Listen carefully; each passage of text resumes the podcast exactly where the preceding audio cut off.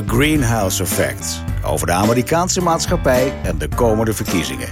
Ik ben Victor Chevoyer. Samen met Charles Groenhuizen is dit dus The Greenhouse Effect. Dit is aflevering 18 van The Greenhouse Effect. Met uh, Mr. Greenhouse himself, Charles Groenhuizen. Goeiedag. Hallo daar.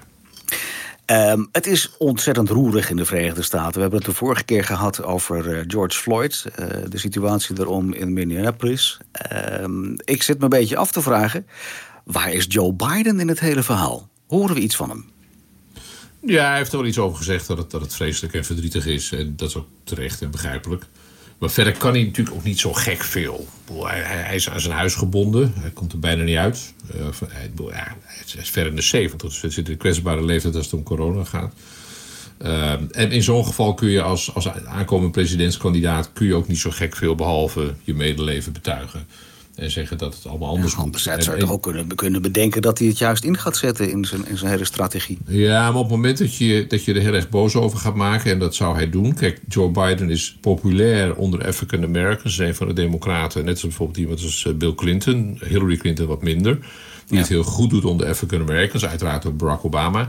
Ik zou bijna zeggen, als iemand uit die hoek nu echt naar buiten zou moeten komen met, met een statement, zou het bij spreken eerder Barack Obama zijn, zelf African American.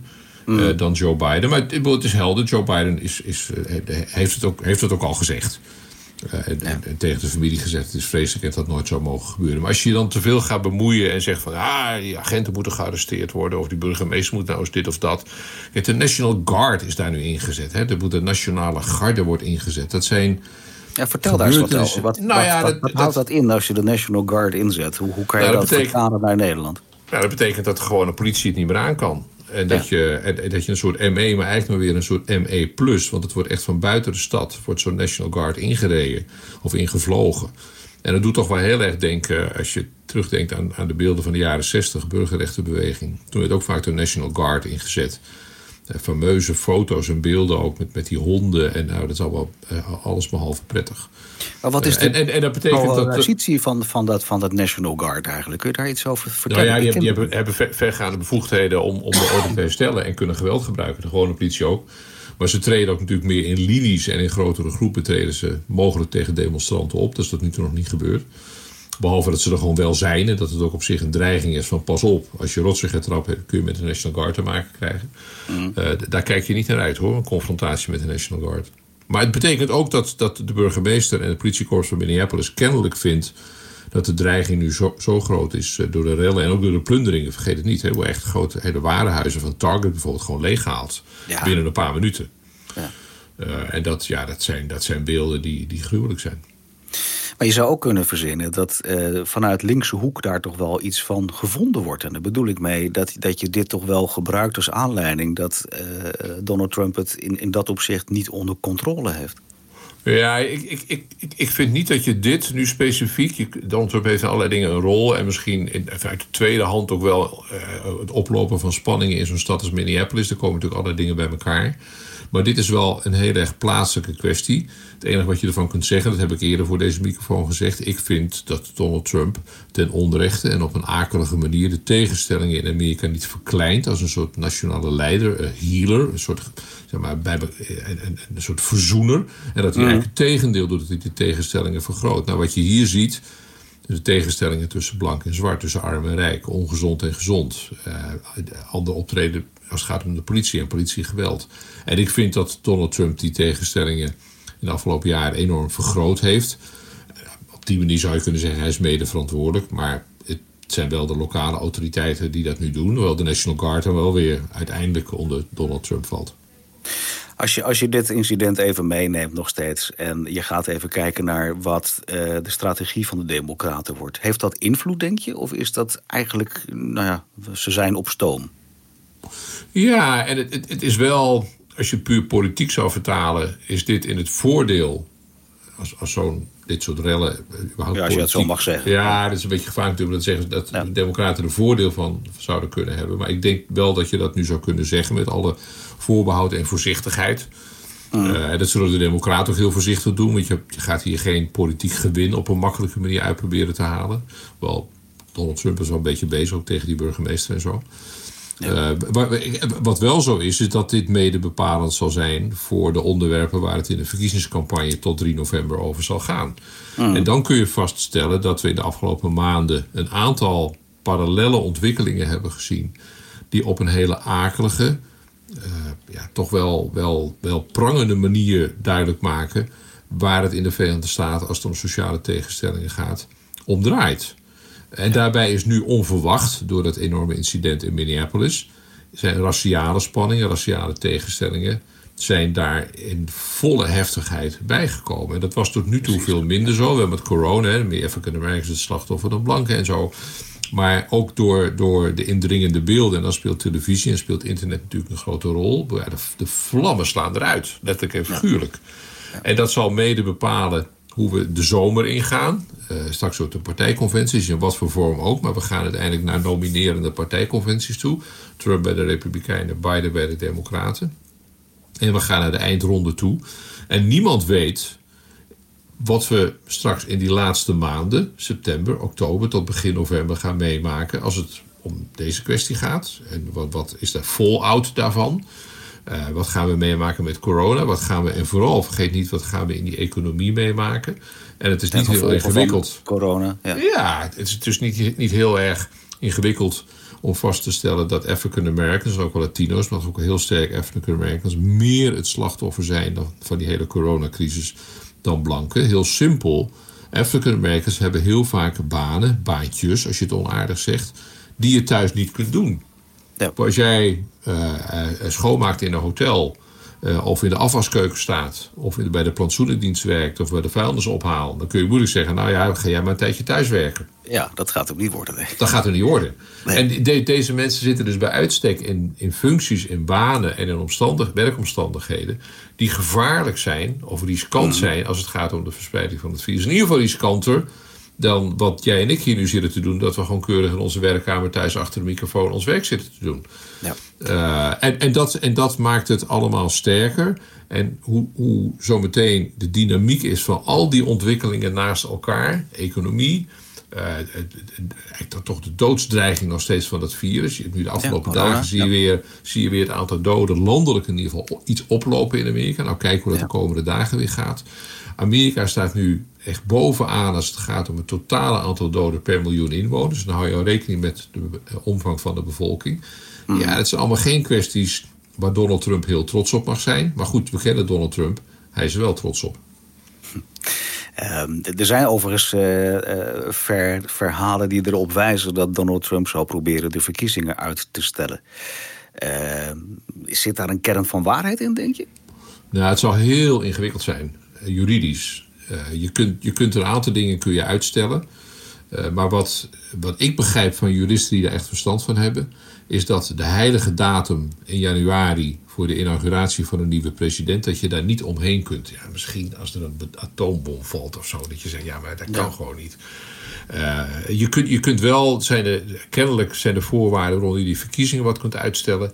Maar die datum van 20 januari 2021, dan moet er een nieuwe president. De zittende president voor nog eens vier jaar of een nieuwe president, zou Joe Biden kunnen zijn. Wat, ik, wat ik ervan hoor is dat, dat Trump wel door heel veel rare juridische hoepels moet springen. Daar is hij vrij goed in en ook vrij onbeschaamd, dat weten we. Maar toch hele rare fratsen moet uithalen om dat uit te stellen. En, en er komt nog bij, de, de nood moet ook wel heel hoog zijn om aan de Amerikanen uit te leggen. Ik blijf nog een tijdje zitten om het land te regeren. Als we de afgelopen periode vooral hebben gezien dat hij dat niet doet. En ook steeds meer Amerikanen komen tot die conclusie de opiniepeilingen zijn gunstig voor, nu voor Joe Biden, ongunstig voor Trump. Trump-aanhangers zullen onmiddellijk zeggen: ja, uh, dat hebben we in 2016 ook gezien. Want er stond ja. Hillary Clinton steeds voor en verloor uiteindelijk. Dat is waar. Ja, ze lag voor en ja, ze verloor. Of je 2016 zo op 2020 kunt plakken, ik weet het niet. Er is intussen wel heel veel gebeurd. Uh, er zijn ook allerlei signalen dat ze omtrent corona uh, problemen zullen ervaren om uh, überhaupt mensen naar de stembus te kunnen krijgen. Ehm, hoe gaat dat? Heb je daar nieuws over? Ja, het, het, het, het, wordt heel lastig. dat hebben we nu ook al bij tussentijdse verkiezingen her en der ook al wel gezien. In Michigan bijvoorbeeld. Waarbij onder andere de Republikeinen hebben gedouwd is om die verkiezingen wel door te laten gaan. En om ook mail-in ballots, dus stemmen per post, ook weer moeilijk gemaakt wordt. Dat wordt nu een nationaal fenomeen. Iedereen zegt van luister, in november hopelijk is dat virus dan veel minder, maar het is niet voorbij. En we moeten vermijden, als het even kan, om met z'n allen in een rij bij een stembureau te gaan staan. Of met z'n allen in dat stembureau enzovoort. Laten we nou de mogelijkheden om per post te stemmen drastisch uitbreiden. En bijna alle staten zijn daar ook mee bezig. Wat nu opvallend is, is dat tientallen in, verspreid over het land rechtszaken zijn van de kant van Republikeinen om dat te beperken of moeilijker te maken. Nou, daar kun je, zou je twee dingen over kunnen zeggen. Eén, als dat gaat gebeuren, dat hebben we nu ook in 2018 gezien bij de tussentijdse congresverkiezingen, dat heel veel Amerikanen het verrekt handig vinden om per post te stemmen. Dan moet je eerst voor aanmelden. En vervolgens wordt gekeken of je op de kieslijsten staat. Daar hebben we het eerder over gehad. Hè? Dat is allemaal wat ingewikkeld in mhm. Amerika. Als dat goed wordt gekeurd, krijg je uiteindelijk krijg je dan het stembiljet. Dan krijg je thuisgestuurd en kun je gaan stemmen. Ja. Uh, de verwachting is dat in de situatie waarin we nu in 2020 verkeren, dat de opkomst zou kunnen verhogen. Uh, en we weten ook, hoge opkomst is gemiddeld altijd goed voor de Democraten. Dus het zou een verklaring zijn dat die Republikeinen zo ontzettend tegen zijn. Donald Trump uh, voert troepen aan uh, om dit te beperken en lastig te maken. Wat voor argument heeft hij daarvoor? Dan? Massive fraud. Massieve, massale fraude. Nou, daar is, Victor, nooit iets van gebleken. Dat is er is geen aanleiding voor om dat is geen bewijs voor. Wat, wat, wat we wel hebben. Bebouwing. Nee, wat we wel hebben gezien in het verleden. Want het, het, het, per poststemmen zien we al heel lang. Het wordt nu alleen waarschijnlijk veel en veel massaler. Je kunt wel vaststellen dat per poststemmen de mogelijkheden voor fraude en voor gerommel vergroot. Ja, daar kun je niet omheen. Hmm. Zo'n registratieformulier wordt ergens bezorgd. Ja, is dan de juiste persoon die het uit het bus haalt en ondertekent. Je hebt allerlei dingen met barcodes enzovoort. Vervolgens komt het formulier. Er zijn ook al voorbeelden geweest. Dat bijvoorbeeld in bejaardenhuizen mensen van de een of de andere partij uh, rondgaan om stemmen te kopen. En die formulieren dus te verzamelen. Granny hunting heet dat. uh, en, en, er zijn in, ja. er zijn in het verleden wel onregelmatigheden geweest. Maar die zijn er bij gewone stembureaus ook. Al was het maar door al die malotige regels met de registratie van kiezers in Amerika. Maar zouden die ooit echt invloed gehad hebben dan op de Daar, daar is geen bewijs van. Er is geen bewijs dat, dat in enige serie. Wij praten over een land met 330 miljoen, dus daar gebeurt wel eens wat. Ja. Uh, dat zal in Nederland ook wel zijn. Is elke stem volledig correct? Nee, waarschijnlijk niet. Maar waar het inderdaad terecht dat je dat vraagt, is de verkiezing wel eens beïnvloed? Voor zover we weten niet. En die discussie zullen jullie in de komende maanden zien. Die gaat voor een deel, zoals je wel vaker bij politieke conflicten in Amerika ziet, wordt die niet in de politiek, maar in een rechtbank voor een rechter uitgevochten. En je zult deze rechtszaken wellicht zelfs in eiltempo richting Supreme Court. Dat zou kunnen. De Republikeinen zetten nu echt alles in om die opkomst, zeg ik even vanuit mijn perspectief, laag te houden. En het moeilijk te maken om per post te stemmen.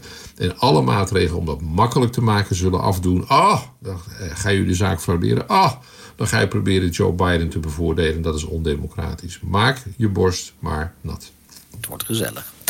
Ehm, zijn er überhaupt signalen dat ze met de tijd mee willen en op termijn, dat zou deze uh, verkiezing niet zijn, maar wellicht daarna iets via internet te kunnen doen? Of is dat helemaal fraudegevoelig, waardoor dat nooit kan? Nou, dat zie ik voorlopig niet gebeuren, omdat uh, de, de argwaan daartegen, en er zijn natuurlijk wel een aantal voorbeelden van dat allerlei dingen via internet, via websites uh, fout gaan. Ehm, ik, dat, dat, dat, dat het zou mij verbazen als dat op, op korte termijn echt op enige schaal. Maar het is, het is wel de bevoegdheid van staten in hoge mate om dit te doen. Je, je kunt je misschien de verkiezingen van 2000 herinneren. Toen het ging tussen George W. Bush en Al Gore. Hè, het tellen van die ponskaarten, de hanging chats. Dat die ponsdingetjes er net ietsje uitflubberden en zo. ja, ja, ja. En toen zei iedereen van ja, maar wat voor gekkigheid is dat toch? Ja, dat, dat is in Florida besloten om dat met soort ponskaartachtige dingen te doen. En daar was dan de, dat gesodemieter mee. In andere staten hebben ze die ponskaarten weer helemaal niet. Het is eigenlijk zoals met bijna alles in Amerika. De staten hebben vergaande bevoegdheden. Dus het mm. zal ook per staat zal het ervan afhangen uh, hoe die regels over die mail-in ballots, dat per post stemmen uiteindelijk gaan. En mijn, mijn inschatting is dat, het, terug naar jouw vraag over het internet stemmen. Ik dat zie ik op korte termijn niet. Op we, doen, we doen alles per internet. We kopen dingen, we bekijken dingen, we communiceren. Wij hebben zelf in, in uh, Nederland het uh, Digi-ID, waar je ook zelfs de overheid hebt die je aanspreekt uh, via, via eigenlijk internet. Is een dergelijk systeem ook gangbaar in bepaalde staten daar? Nee, dat is ondenkbaar. Dat is er gewoon niet. Dus, het is volslagen ondenkbaar. Dat je, als, als ik aan Amerikanen vertel toen wij een paar jaar geleden terugkwamen in Nederland, eh, werd ik eh, wat verlaat. Jullie waren eraan gewend, maar ik kwam uit Amerika en, en kreeg toen te maken met DigiD. Dus ik ging er ook mijn DigiD aanvragen en zo. Je dacht, ja. was dat dan?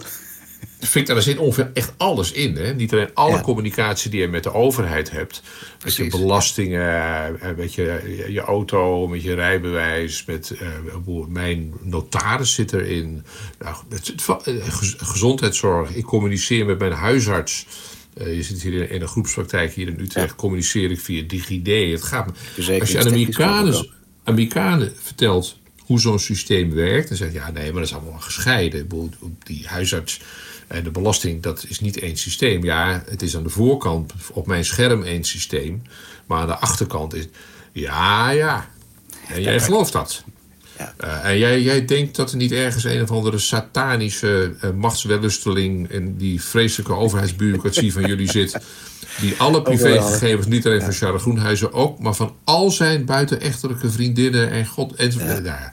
Dus ik, die ik niet heb overigens, maar dat zijn voordat mensen nou weer gaan tweeten. Uh, ja. Maar in Amerika is zo'n systeem... het is een, uh, nou goed, ik heb het vaak gezegd, stel uw zegeningen. Ik vind het een mm. fantastisch systeem. En volgens mij, ik heb eigenlijk, jij ooit iets gehoord van fraude en gedoe met DigiD? Nee, tot op heden niet. Nee. nee. daarom verbaast het me ook een beetje... dat we ook in Nederland daar niet al wat mee uh, op poten zouden kunnen zetten. Dat je ook de verkiezingen in Nederland makkelijker zou kunnen maken. Maar ja, volgens mij kun je het er zo aanhangen. Als ik zie wat ja. er allemaal bij DigiD kan... Dan, en, en die, die stembiljetten komen nog keurig via de gemeente. Nou goed, ja. de gemeente ja, die, die weet dat ik, waar, waar ik woon. Uh, die weet ook en, of jij DigiD hebt. Dus waarom doen we dat niet eigenlijk? Ja, nee, en er zijn een aantal dingen volgens mij van de gemeente die ik via DigiD doe met vergunningen en dat soort fratsen. Uh, dus, maar het, het, is een, het is een, het, ik, ik, vind het een prachtig systeem. En ja, waarom kiezen we bij deze de oproep doen aan, aan, aan, onze Nederlandse politiek van ga er eens over nadenken om eens mee te gaan met de tijd en uh, het, het, het eigenlijk uh, mogelijk te maken dat we in ieder geval in Nederland kunnen stemmen. Online. Nou. Of ben je tegen? Ik ben tegen eigenlijk.